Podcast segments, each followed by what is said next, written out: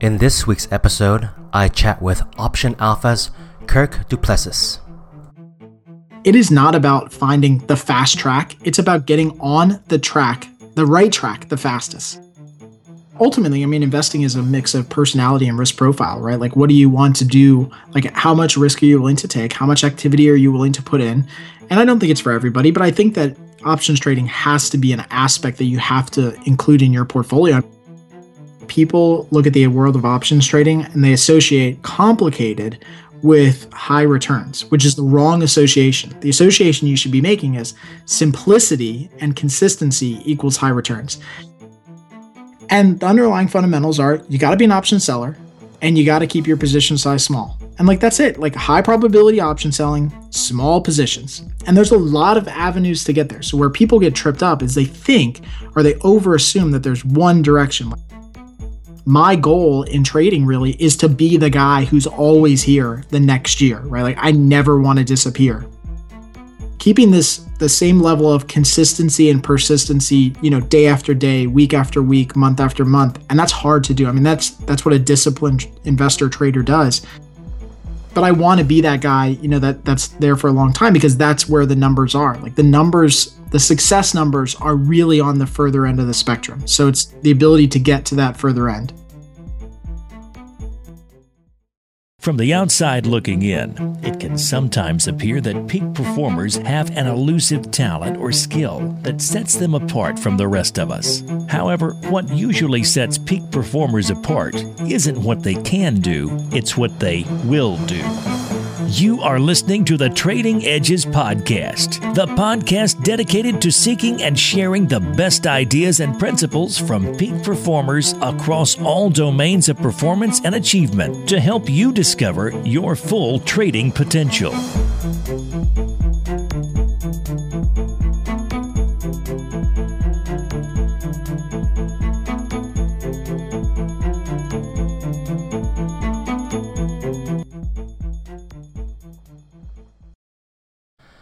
Greetings, ladies and gentlemen, and this is Houston. Welcome to episode 30 of Trading Edges. And in this episode, we talk options with Option Alpha's Kirk Du Plessis. And having had my own ups and downs trading options, I think one of the most salient points that Kirk drives home early in the show is that it's not about finding the fast track to success. It's about finding the right track the fastest. I'll say that one again because it really hits home. It's not about finding the fast track, it's about finding the right track the fastest. Because I think as m- traders, many of us have this propensity for, for new shiny objects, right? Or the shiny object syndrome. And this keeps us in sort of a never ending loop of chasing the next strategy, the next indicator, the next big stock, and so on and so forth. And all of this misses the real mark, and that's skill development. And the key to skill development, which I'll be covering in a future episode, is this idea of deliberate practice or creating structure to begin to make some um, deliberate changes in the way you practice so that you can begin to develop skill. So, one of the big takeaways from the show comes from this idea of doing the quote unquote one thing. This idea is one that I've spoken about in the past in some of my in some of my training programs, and it comes from a good book called The One Thing by Gary Keller. And the idea is what's the one thing you know you should be doing that if you were to do, many other things would just fall into place. So, if you were to step out of your trading for a second, and if you were to treat your business like a, a restaurant, what one thing would you need to be focusing on to improve the business? Oftentimes, it helps to reframe trading in that other context. Treat your business, your trading business, like a business and not just a, a series of setups or series of plays. What one thing again could you be focusing on that would shift everything else if you would do that one thing exceptionally? The other big takeaway comes from this, uh, from a, actually a recently completed backtesting project where Kirk and his team backtested over 21 million option strategies, and he shares some of the key insights they discovered from this testing. And one of the main ideas is around options is to start with some simple building block option strategies that involve simply writing or selling options every month to collect the premium, sort of delta neutral strategies or neutral strategies, and just looking for the markets to do the work. Another is a 10 minute a day strategy that Kirk shared in the show that has yielded 22% annualized and compounded growth for the past 15 years. You want to tune in to hear more on the de- details of that strategy. It was a real pleasure to chat with Kirk, and he's got me inspired to reconsider the role of options trading in my own overall trading strategy. Don't forget to head over to the resource page at the Trading Edge backslash um, episode 30 for the show notes and links to everything we talked about on the show. Without further ado, let's start the show.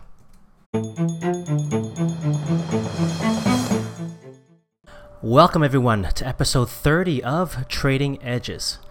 Now, on today's podcast, we're going to talk a bit of options. This is kind of the first time we've talked about options on on, uh, on the show. But on the podcast today, we have a trader by the name of Kirk Du Plessis. And Kirk is the trader, is a trader and founder of a great site called Option Alpha. He's also had some interesting experience around real estate, uh, spent some time in investment banking, as well as being a REIT analyst. So first off, Kirk, welcome to the show. Thanks for having me on. I appreciate it. You bet, man. So why don't we start from the beginning with roots in you know real estate, investment banking, and as a REIT analyst, how did you make the foray into trading? well, trading is crazy, and so I just figured I might as well do the most craziest thing I could do, right? Like, no, no, I just, um, you know, my parents were in real estate for a long time in the mortgage business. I mean, I kind of grew up in like the business finance world, so for me, it was a really easy, natural transition. I went to school for finance. Um, and as strange as it sounds, I had no I had no clue what I wanted to do after school. And I went to uh, the University of Virginia, which at the time was like the top business school you could go to. And so I like kind of looked around. I was like, what are what are all my friends doing? They're, they're all jumping in investment banking in New York. I said, okay, well that sounds that sounds like you know maybe I should do that. So mm-hmm.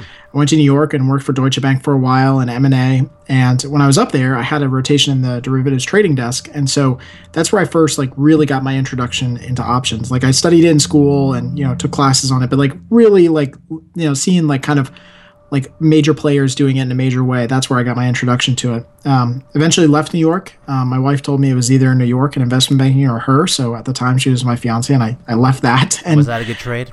That was a, that was a great. This is the best trade I've made.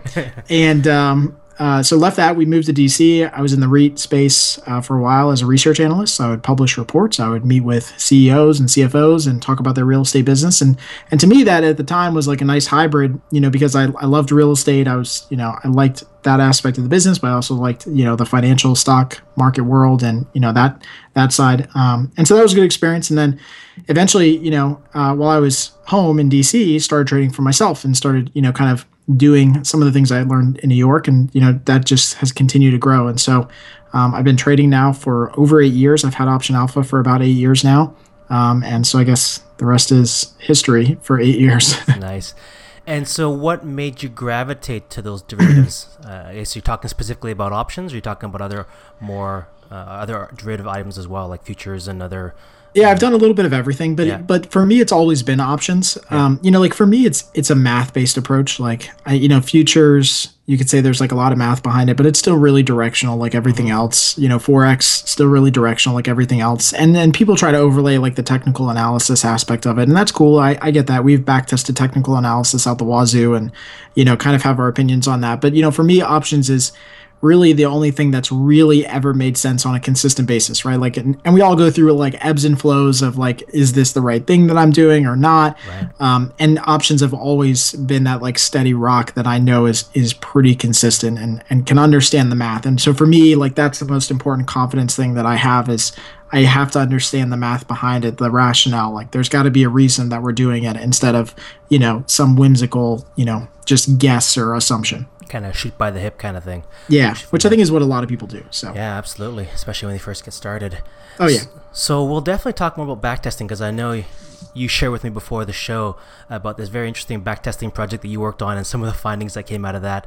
Um, but going back to the beginning of your trading again, so um, how did you get started, you know, uh, with options trading? Did you just kind of jump, you know, kind of, you know, right up to your waist? And, and in Twitter, did you have a, a more structured approach to your development? Uh, can you share yeah, how no. you got started? Totally not. So like, and so like I say this because if people like go and like look out like my like first blog posts, which were which were ironically enough on like Google Blogger, if anybody's been around that sure. long to like know what Google Blogger is. Yeah. But like it was totally random, totally not structured in the beginning, and I think everyone starts like that. I don't mm. think anyone actually starts off with like a real concrete, you know, kind of framework. I mean, I, I constantly say like the first week that I was like really trading at home by myself, like I lost almost 10 grand. And so my wife looked at me and she's like, listen, like, you know, like, I know you want to do this trading thing, but she's like, that, like, that's not going to happen. you know what I mean? Like, right. you better fix it pretty quick. Yeah. And so, yeah, I did a lot of the common mistakes that everyone does, you know, early on or, or maybe like two common mistakes like too big of a position size fighting against the market assuming i was right when i would have no idea if i'm going to be right or wrong on direction um, you know not using the right strategy. I mean like all of your i mean you make a list of common mistakes. I probably did them in the first two three weeks of you know like trading. And i think that's common that people you know go through that cycle. And uh, so for me like very shortly after that i'm like okay listen like whatever i think i was doing i wasn't. And then that's where like has been a continuous journey for me to really like find out what works, right? And I know there's not one thing that works. So I think people have to get over that right away. Mm-hmm. Like there's not one thing that works and then every else everything else doesn't. There's obviously trade-offs, but like there has to there is now that I, I can say that now I know knowing what we do know because of the back testing we've done, there's a consistent framework of of what you need to be doing as an options trader. And if you're not doing, you know, those things, you have a really low likelihood of maintaining your success for a long time. I, I think there's I don't knock on guys who are really good at, you know, like trading in a short period of time, but like show me somebody who's really been successful for, you know, eight years or 10 years or whatever the case is. And I think those people are far and few who are doing a lot of home run type trades, a lot of really, you know, like really big positions. I think the time bomb is uh, ticking on them. Yeah. The folks who are approaching it as, as, as gamblers are looking for those home runs as part of their main core strategy, then that's that's definitely a, like you said, a ticking time bomb. Yep. And it sounds like you've also found that sweet intersection of what works and what fits your personality. So it sounds like you know you said you're kind of math oriented, so the options was was kind of a natural fit. Would you say that? Yeah, I think so. I mean, I think uh, ultimately, I mean, investing is a mix of personality and risk profile, right? Like, what do you want to do? Like, how much risk are you willing to take? How much activity are you willing to put in? And I don't think it's for everybody, but I think that options trading has to be an aspect that you have to include in your portfolio. I mean, nowadays, like I was on, you know, another podcast a while back, and you know, the guy that I was talking to, he was like, "Well, you don't really need options." I'm like, "No, no you actually do. Like, you do need a little bit of options on even the smallest scale. One trade per month can enhance your portfolio." And so, for me, I think you just have to then determine like how aggressive do you want to be and how much time do you want to allocate to this. I find a lot of people use their job as an excuse. Like it's not an mm. excuse for being able to like actively manage your money. You work 40 hours a week for your money and you won't give it 2 hours a week of like management. Like come on, give me a break. Like yeah. you can do it, you know? Yeah, it's an interesting behavior the, that we work so hard to get our money yet for some reason we just put actual... it aside and we just like we're like oh okay like i worked for it. Now i'm just going to put it in this and blindly trust that like it'll be there in 20 years you know yeah. 10% growth per year. Like come on like let's all be adults about this right? Like we yeah. wouldn't tell our kids to do that right? So yeah. and even after the you know the, the, the, large crash in 2008 2009 we still do that. You know people have been hiding their money under mattresses and all kinds of stuff right? They just it's so interesting to see that behavior of of uh, of human beings. It's like kids. Like i tell people like i have two daughters right? Like and i tell people this now as a father of two girls which is the hardest thing on planet earth to be a father of two girls right? But like i tell people this like you would not spend all this time and effort like you know with these kids and then just whimsically like release them to the world like yeah. no it's it's constant monitoring and tweaking and like adjusting and timeouts and praises and you know what i mean yeah. and you've got to do that with your investments i mean if you don't do that now like you're you're missing the boat or you just don't care yeah well said so going back to, to to your beginning, so what helped you most in kind of your learning process? Was there something that you kind of picked up in terms of, you know, the kind of the meta aspect of, of, of learning or trading that you kind of that you sort of attach to? You're like, okay, I need to do more of this thing. Uh, was anything like that that you connected with?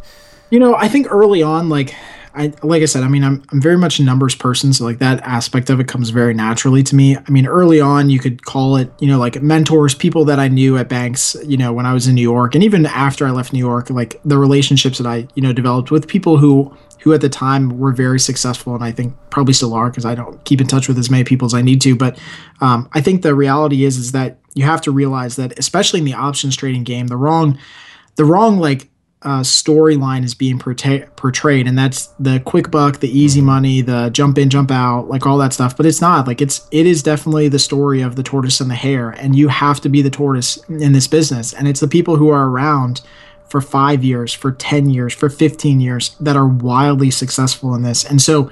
My goal in trading really is to be the guy who's always here the next year, right? Like I never want to disappear and so that's why like even in the last eight years like i've seen guys come and go in this in this space and we've always been here and yet constantly i hear people that are like like oh your website's awesome. Like I, you came out of nowhere. I'm like nope i've been here grinding for eight years. Like i've been talking about this crap for eight years.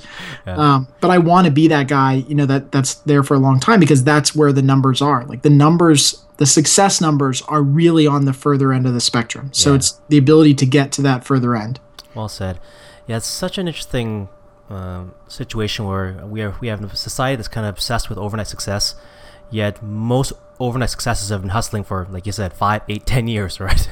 right. Yeah. You know, like I always say, like the best. I don't even know if somebody said it. Like I just say, like say it now. So I don't know if it's my quote or whatever. But like it is not about finding the fast track. It's right. about getting on the track, the right track, the fastest. Right. Nice. Like so Everyone always like is like, ah, I need the fast track. No, no, no. You just need to get on the right track the fastest. It's still going to take 10 yeah. years, but you just need to do the right things right away. That's yeah. and that's the problem.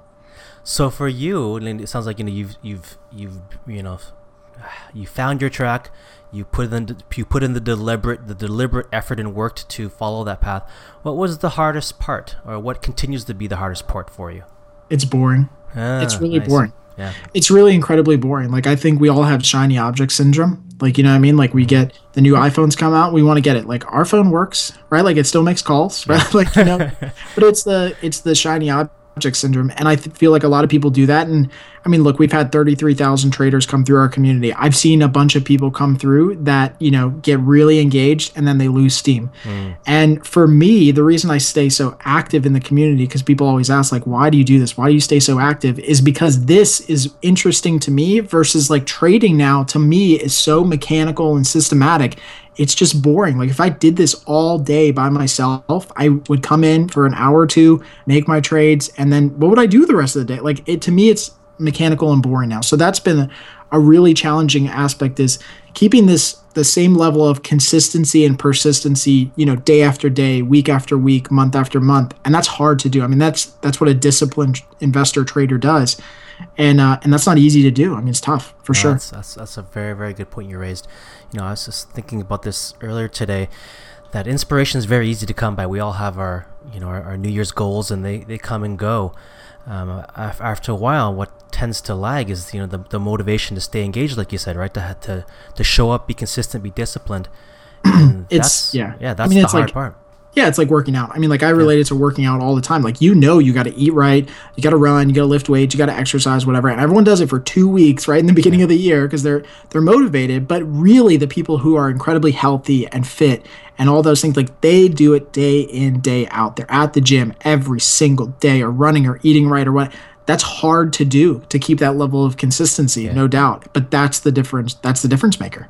And so, how do you do it? Do you have a certain framework of processes you follow? Is it more a mindset? Is it just a, a set of habits that you've got in got into? Have you thought about what makes you able to show up every single day and, and perform? I mean, like it's not you know like obviously like I think like everyone else like you make bad decisions and you start breaking your rules every now and again. But for me, um, like the membership community that I have at Option Alpha naturally keeps me accountable. Mm. So like people always tell me like, you know, like you're doing this, you know, like membership community and I say like, but listen, you guys just having somebody else on the other end keeps you so stinking accountable. Like it's crazy, right? So like if I do something out of whack, I'll immediately get 50 comments from people and emails and voicemails, and they'll be like, "Yo, why, Kirk? Why are you doing it like that?" And I'm like, "You're right, you're right. I shouldn't have done it. You know, whatever. You know, like, and it's not like I want it, like I deliberately did that, but it's like, yeah, actually, uh, yeah, I should have probably looked at that a little bit different, right, or whatever. Yeah. So I think, you know, I mean, look, if I was a trader nowadays, I, I would I would I don't know what you would do like you know to keep yourself accountable whether you post it on Twitter have somebody that you contact with regularly you know to keep you accountable and like talk through your trades. I mean whether it's you know as hopefully somebody who understands it but even not like just have somebody there to keep you accountable. And i think ultimately that's what people need. People need a trainer. I mean the best basketball players in the world the best baseball players in the world the best golfers everyone has a trainer Yeah. a coach. Like there's a reason they have that right michael jordan's coach was not better than him at basketball That's but it. he still had a coach like come on you know what i mean i'm not saying that to you but you know what i'm saying like i just Yeah. i get so frustrated with that when people say that Yeah, that's a great best practice, but like you said, it's not common practice, which is the, which is what we see, you know, what we see so much of. So share with us then. You know, you've kind of uh, shared a bit already. So what is your approach to trading the markets? It's options based. Do you have a particular set of strategies you employ, or how do you use options to uh, to trade? Yeah, so my main focus, like the underlying fundamental, is you've got to be an option seller. Hmm. and I say that very, very simply because that's where all of the numbers lie. And again, like I've been doing this for eight years. So I've been before the tasty trades of the world that had $85 million to push their message in three years. Like I've been talking about this stuff for years and years and years. And it's because the numbers always work out in the favor of an option seller. And then so from at that point, you have to understand a couple things. Like one, you have no clue where the market's going to go. I mean, like the reality is like you can either spend your life trying to pick and choose the couple little entry points of like where the market's going to go or just really throw up your hands and accept the fact that the markets are pretty random pretty efficient more efficient than not more random than not. Not saying that they're totally random totally efficient because we all know that's not totally the case but they're more efficient than not they're more random than not. So stop trying to worry about like where the markets are going to go. Just trade everything as neutral as possible. Be an option seller. Keep your risk size down. Like don't overload. Don't be a rodeo cowboy. You don't need to trade 50% and be a hot shot.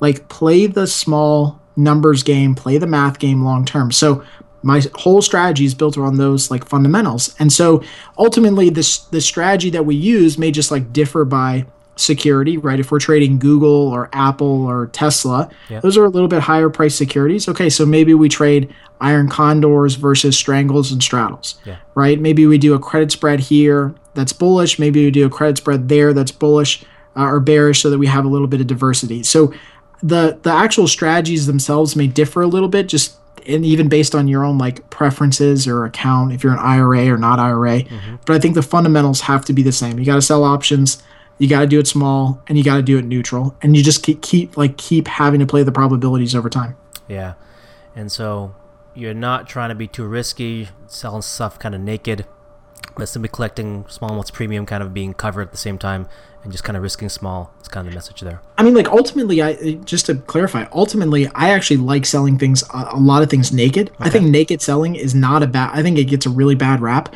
Um, when we back tested strategies that were naked selling versus non-naked selling, the naked selling strategies always outperformed. I mean, like on e- almost every metric except return on capital, because the return on capital is skewed because Right. in a defined risk trade, you've got defined risk, right? But Exactly. on every other metric, it outperforms. It actually outperforms with least drawdowns. So, like when you actually backtest a naked strategy, which everyone assumes, oh my god, naked strategy, huge loss. Yeah. Eh, not really. Like actually, it, it actually ends up having a lower drawdown than some of the other risk defined strategies, uh, like over time. So, so that like concept, I think, is actually kind of misconstrued in the market. But at the same time, I think there's just times where if you sell, you know, like I just sold, was going to sell some strangles in S and P today, mm-hmm. and I was going to do it naked, but then I was looking, I was like, okay, I'm going to collect two hundred dollars, but I got to put up six grand in margin. Like I'd rather just do a really wide iron condor, and you know, pay a little bit of premium out of that money to you know do something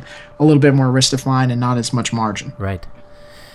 And so, how do you decide then which instruments to trade? You know, you you, you, you threw out a couple equities names as well as the indices. How do you decide which which you know equities to, to write on or to you know to, to sell options on? Yeah, so I mean, I, I think you have to first like filter out like low liquidity. I think that's got to be like a hopefully an easy like no brainer. But you don't want to trade anything with a, lo- a lot of low liquidity. So we really just kind of filter out first by, you know, highest you know liquidity not only in the stock but also in the options. And so people can get that data from like CBOE and the exchanges. I mean, it's not hard to find that. Yeah. Um, and it's totally free. From there, I really go off of the highest implied volatility ones first. Although like having said that which has like been the, the model that we've kind of gone off of for a long time um, some of the numbers that we get out of our back testing show that it's really you know like that's where you can make the most money. Like per trade your your per trade you know credit that you get is the highest. Your per trade win rate is the best on high implied volatility trades. Sure. but there shouldn't there should be a place in your portfolio for just a consistent and rhythmic selling of options. And so from there i think you just have to try to be a little bit smart in your strategy as far as which securities and which industries you're in so that you have a little bit of diversification.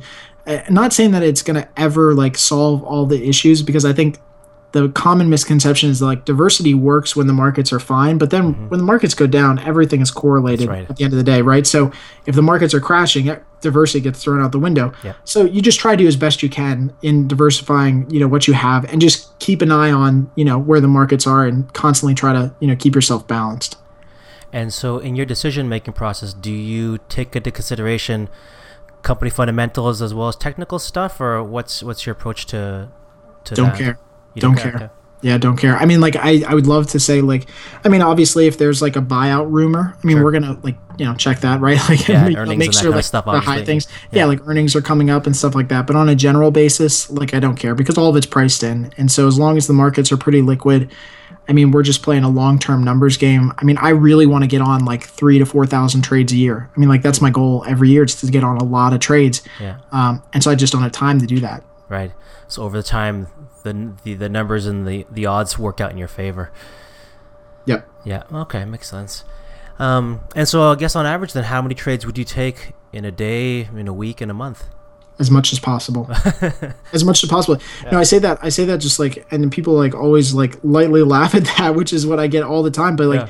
I will take as many trades as possible. I mean like i said my goal is to have 3000 trades a year. Yeah. i mean so it's really like i'm trying to get in at least like eight contracts a day right? So there could be days like this week we've really haven't made any trades. I just made a trade like probably 10 minutes before we jumped on the phone here but like there'll also be times where i'm making you know 15 to 20 trades a day. I think it comes in seasons you know it comes in like repetition and seasons. Um where we're where we are graduating to and, where i'm graduating to as a company and as a trader is to spread that out and just have some level of foundation or minimum amount that i'm constantly entering on a daily basis mm-hmm. you know? So so we haven't quite really narrowed that down what you know what we want it to be and and we've got some thoughts on that but we haven't you know there's got to be some sort of like every day we sell five you know five strangles or whatever the case is.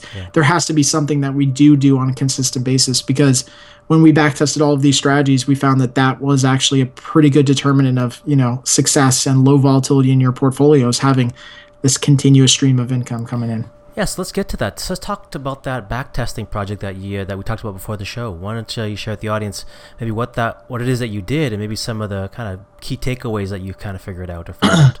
Yeah, so one thing I'd figured out is that we're totally in the wrong business. Like I told you, it's like I really should be in the data and back, like you know, the server and warehouse business because I I paid too much money to those guys this year than than can possibly be conceivable.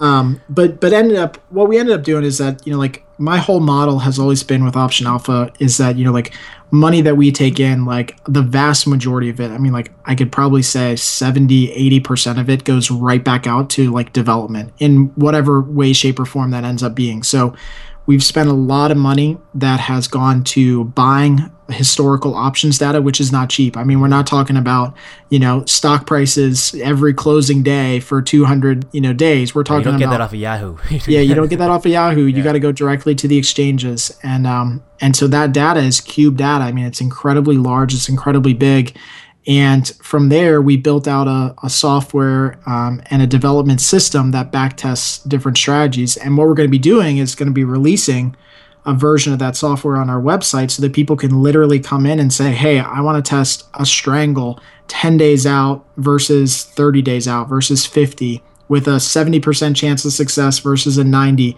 and this profit target versus that stop loss and what like whatever variables you want to test and be able to historically pull up data and t- back test that kind of like in real time and see what worked and what didn't. And that is something that nobody has done in this industry. And I know why, because it's incredibly expensive. and it, it takes a lot of data and a lot of developers, which are also very expensive to do.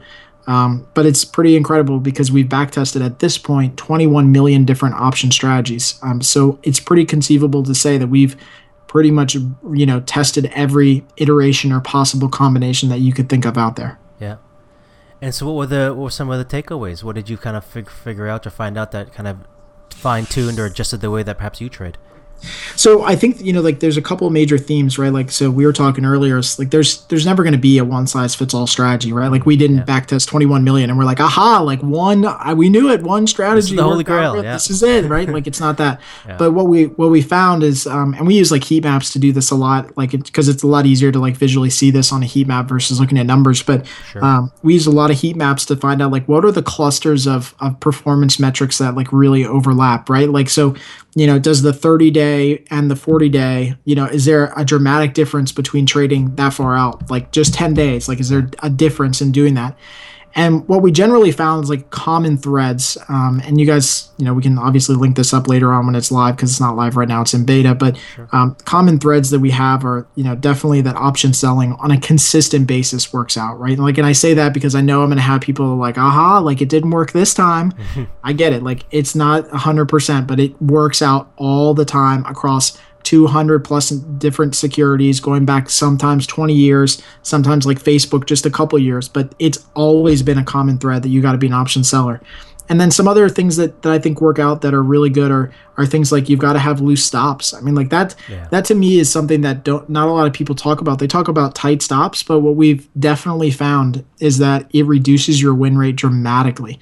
And so it's actually the person who can withstand much more of the swing in the position, the actual individual position that actually ends up winning out more often than not. So, I mean, like I say a lot, like don't have stops or have them really, really wide. Yeah. But ultimately, you know, people who have really tight stop losses end up getting stopped out all the time. Um, so that's a consistent theme. You know, what we talked about earlier, the fact that you just you have to have like a, a baseline of continuous selling. Uh, that's not not something that we've historically done. Like we've you know been very much quiet traders during low volatility mm-hmm. and then we ramp up our activity during high volatility and yeah. now i think it, there's got to be a little bit of give in both so now we're going to be you know pretty consistent and steady during low volatility we'll still ramp up in high volatility but we'll already have that baseline established gotcha. um, so i think that's got to be a, a, major theme i guess the, the end result of that is just you've got to be more active sounds like you the takeaway is that you want to be just kind of you want to be in the market more all the time, right? So always have some positions always on, even though you selectively think it's a, a low vol period, you still want to have some positions on, and because you never know what's going to happen, you, you're still going to yeah. collect premium. Yeah, you're going to collect premium. That's yeah. really what it is. I mean, like, and like, of course, like, there's definitely like, without a shadow of a doubt, there are like better setups for different periods, right? Like so like trading the weekly options, there's definitely a completely different setup you want to do there versus six, you know, like 60 days out. Yeah. Um, and so all of those, you know, like will obviously be on our website and you know people can go there and grab that and that, you know, but the the main threads are you just got to stay active and got to, you know, be in the business. Yeah, very intriguing. I can't wait for you to put that stuff up there because I'll definitely check that out because I've always been curious. I'm not a big options uh, uh, seller or even options buyer myself, but I've always I've, I've dabbled well, you got the, quite your, a bit in options, I mean, like, but I'll definitely check. Well, you got out. like really your start there, right? Like you went to a big seminar about it and all that. So yeah, yeah. so you yeah, that was your. I and mean, I got burnt really badly, so I. Be honest, that was your first love. It was your first love. It's okay. And it's yeah, okay. I still options, have some fond memories. I was gonna say options trading broke up with you. You didn't break up with them. that is true. It broke yeah. my heart. That's right. Yeah, it's like a bad girlfriend. Yeah. That's it. So before we get too too personal about my story, we'll, we'll, go back to to um, maybe an, another um, kind of a side topic that I think is uh, somewhat related where do you find a lot of options traders get tripped up? I know you know what, what tripped me up, but uh, what have you found in your kind of community? What trips people up a lot? People overthink it. I mean, like mm. really, like I said earlier, it's a uh, once you know the numbers, it. I I swear to you, it is just it's no no different than knowing that you have to work out, right? Yeah. Like being healthy, which is the goal, you have to work out and eat right. Now, there's a million different ways that you can get there. You can do the yoga and Pilates. You can weightlift and sprint. And like there's a lot of ways to get there, but the underlying fundamentals are you have to work out and you've got to eat right. And in the options trading space, the goal is wealth or income, however you want to describe it. And the underlying fundamentals are you got to be an option seller and you got to keep your position size small. And like that's it. Like high probability option selling, small positions. And there's a lot of avenues to get there. So where people get tripped up is they think or they over assume that there's one direction. Like, ah, I've got to find that one path that gets me there. No, like a bunch of paths are going to lead to the same end result. It's just what fits your personality, what fits your account type, you know, like how active do you want to be in trading? And there's a lot of avenues that will generally get you in the right direction.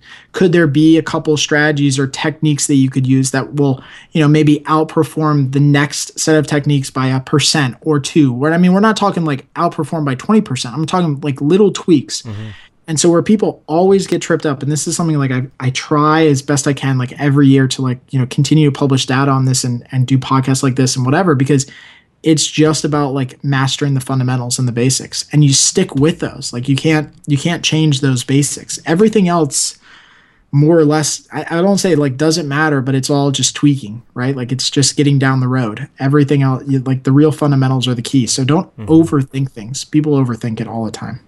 And because options is such a deep world, there's so many different strategies, there's so many things you can do to adjust positions and so on and so forth. I think it's kind of that shiny bauble syndrome we talked about before already, where it's easy to to to overthink it because there's so many things you could be thinking about. Um, is there a way for people that is there some sort of you know good path people can say, you know what, I can this is how I can start and and you know and make sense of a direction and, and try to get on that right direction versus you know just trying a bunch of things and never figuring out what works best for them yeah so i and i think you're to- you're 100% right like couldn't be more right when you say like people look at the world of options trading and they associate complicated with high returns, right. which is the wrong association. The association you should be making is simplicity and consistency equals high returns. Mm, nice. And so uh, they get in the world of options trading. They're like, okay, I got to do like all these different things. I got to have like this butterfly thing and iron condor thing and all these hedges and delta neutral and all this other.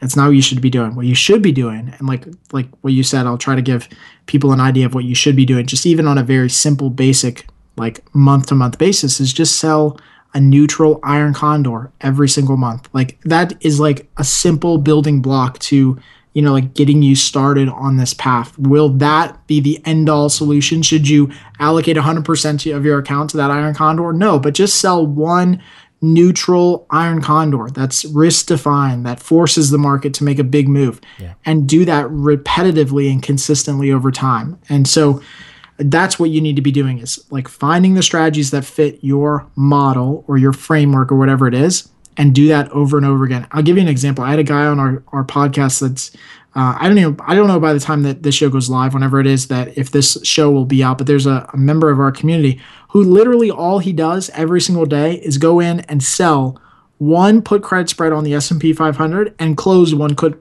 put credit spread on the S&P 500. That's it. It takes him 10 minutes.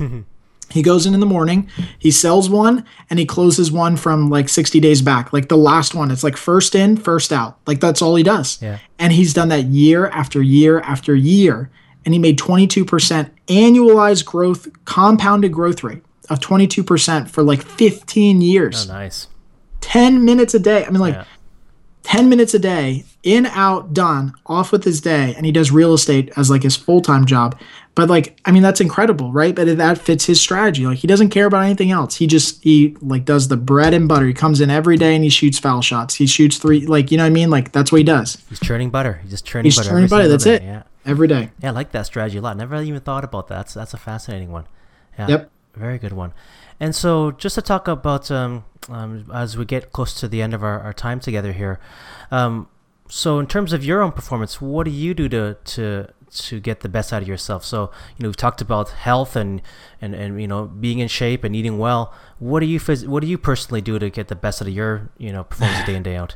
well, I have two girls and I chase them all around the house, right? Like, so if you hear them busy. yeah. screaming in the background, like if I, I, take a picture of this all and I put it up on uh, like Facebook and Twitter before, but like my office is like half office, half playroom, right? So like they're home with me all the time. Nice. So they keep me incredibly like, um, you know, busy. I've got a personal trainer, so I take my health very serious. Um, I'm running training to run my first half marathon here in the next like month and a half, which oh, nice. has been really exciting because I hate running. So like, been, good luck, best of luck. it, it is like it's been a goal of mine to do something I don't like this year, and that is something I don't like to do, but yet I want to do it.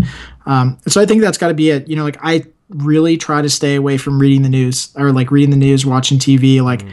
I hate anytime that like anybody brings up like CNBC. I hate going into like a bar or like a restaurant and seeing that stuff up there. Like I think it's poisonous to see this like all the time. So I try to keep myself as disconnected as possible from the market.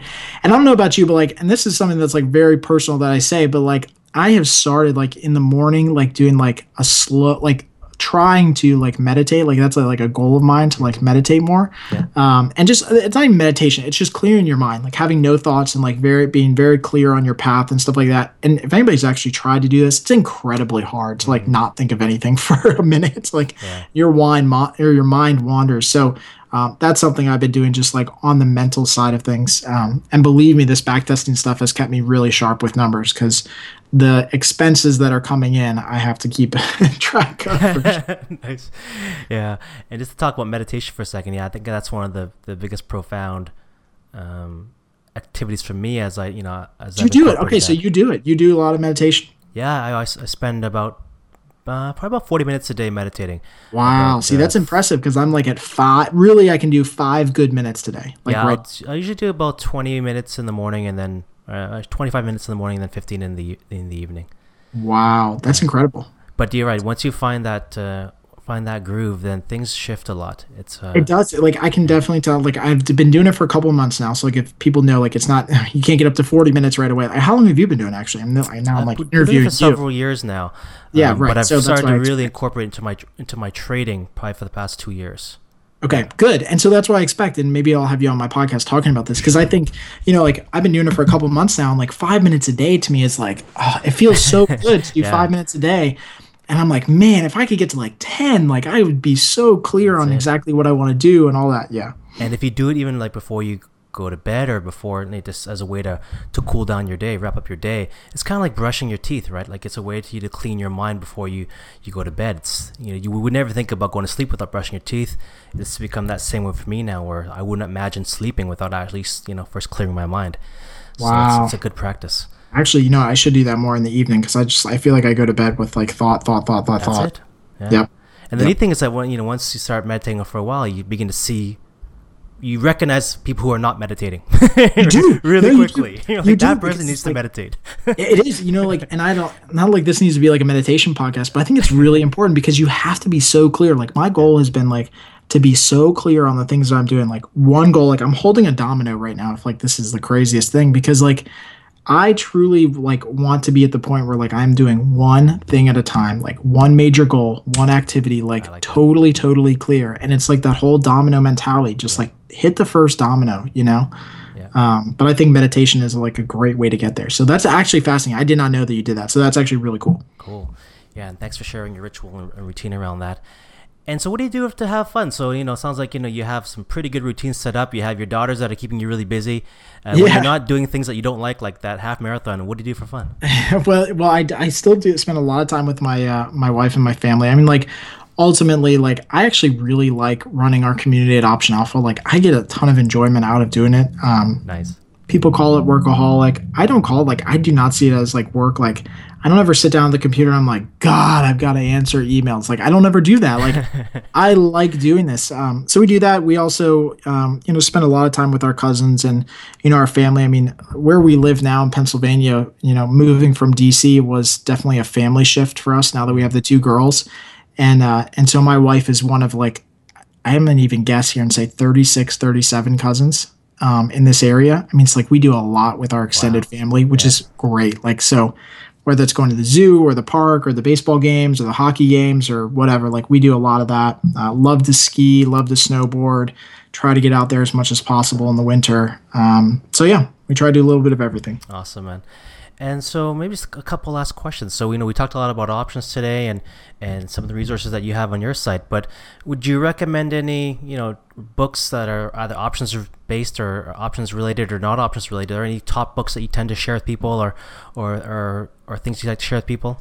I actually don't. You know, like a book, the book thing is something I get asked a lot of time, a, a, lot, and I don't think that there are that many great books on options trading right now. I think there's, a, I think let me preface that by saying there's a lot of books on options pricing and options models and strategies and things like that, but not a lot of good books on like the mechanics behind it, right? Mm. And I think that the mechanics are more important than necessarily knowing how to calculate the Black Scholes model, right? So, so I, I won't recommend any of those. I think there's a lot of incredible books on just like being a great business person and being a great entrepreneur in this space. And I think those are the types of books that that really people should be reading. So like the one thing by Gary Keller, uh, the book. Pun- Pumpkin book. Plan. Or like that's why I hold this domino all the time in my hand on the desk. reminder. Uh, the Pumpkin Plan is a great book. I forget who it's from. It's over my, my shelf, but I'm tethered to the computer for this podcast. But um, the Pumpkin Plan is a great book. The One Thing is another great book. I mean, just did I say the one thing already? Yeah. So like those are the ones that I think people should start start reading because you got to treat this like a business. I Yeah. mean, like too too many people like hobby lobby into this place, right? Like Mm-hmm. let's be honest. Like oh, I'm gonna whimsically do it. Like no, you should think about this like opening up a restaurant. Like it's a five d a five year process from the start. Like go into it with that type of mentality. You'll be totally different. Great message. And so, what would you advise a trader who's already doing well but wants to go from good to great? Let's say they're already consistent, but they really want to take it to the next step. Any advice to that to that person? Stop doing all the stuff that you know you shouldn't be doing. like nice. cut cut the fat. Like let's get down to the meat and potatoes of what you should be doing. Like you know that you're goofing around and you know you're doing stuff that you shouldn't be doing. Like I look at Twitter all the time and I'm like, God, like Twitter is a buyout opportunity waiting to happen, right? Like you know what I mean? Like they're Yeah. losing money. They've got a great presence. Like they are just waiting for somebody to buy them out. Yeah. So would I love to buy some out of the money call options on Twitter? You betcha, right? But like that's not what I should be doing right now. Mm. So like to use my own like mentality as an example, my own case study, like that's what you shouldn't be doing. So cut the crap that you know you shouldn't be doing and double down on everything else that works. Nice. So, uh, let's wrap wrap the things up here where we are. So, where can people find out more about you if they've enjoyed we've, what we've talked about today? Where's the best place they can you know stay in touch with you, contact you? Where can they go? So the best place is at optionalpha.com. We've got a huge community there. I guarantee you're not going to get left out. You're going to get supported there, not only by me but also by other people. And what I what I really like about our community there is that you've got people in there that I mean they they don't even know each other from Adam, right? And they are helping each other, answering questions, sending each other files and links and sharing Excels. And that is priceless. So the fact that we've built that up is incredibly remarkable everything that we have as far as video content and PDFs and checklists and webinars totally 100% free. No catch whatsoever. It's all free stuff. I do not want to be the type of person that has 90% of what you need free and then you have to pay for the 10%. So everything that you need to be successful or what I believe to be successful in this business is totally 100% free. When you start getting into like the actual particulars and like the, you know, I want to see you trade Kirk and I want to join your strategy calls on the weekend. Of course, like that takes more of my time, so that's going to be paid stuff, but we've got everything out there that you can learn for free and it's a wealth of information that you're missing if you're not a part of it. Yeah, I love that, and and definitely check out Kirk's website, optionalpha, optionalpha.com. Tons of resources, tons of content. Like Kirk said, it goes deep. So definitely check out his site. So Kirk, thank you so much again for your time today. I had had a blast, man. Awesome, man. Thank you. And folks, as usual, you can find the show notes, all the books, uh, you know, that Kirk just mentioned there, all the other resources we talked about by going to the show notes page at thetradingedge.org backslash episode 30. Thank you for listening to this week's episode. By the way, I send out a weekly newsletter where I share my latest insights, as well as articles, videos, and performance tips and tricks that have caught my attention during the week. So, if you're interested, come over to the blog at thetradingedge.org to sign up for my weekly newsletter.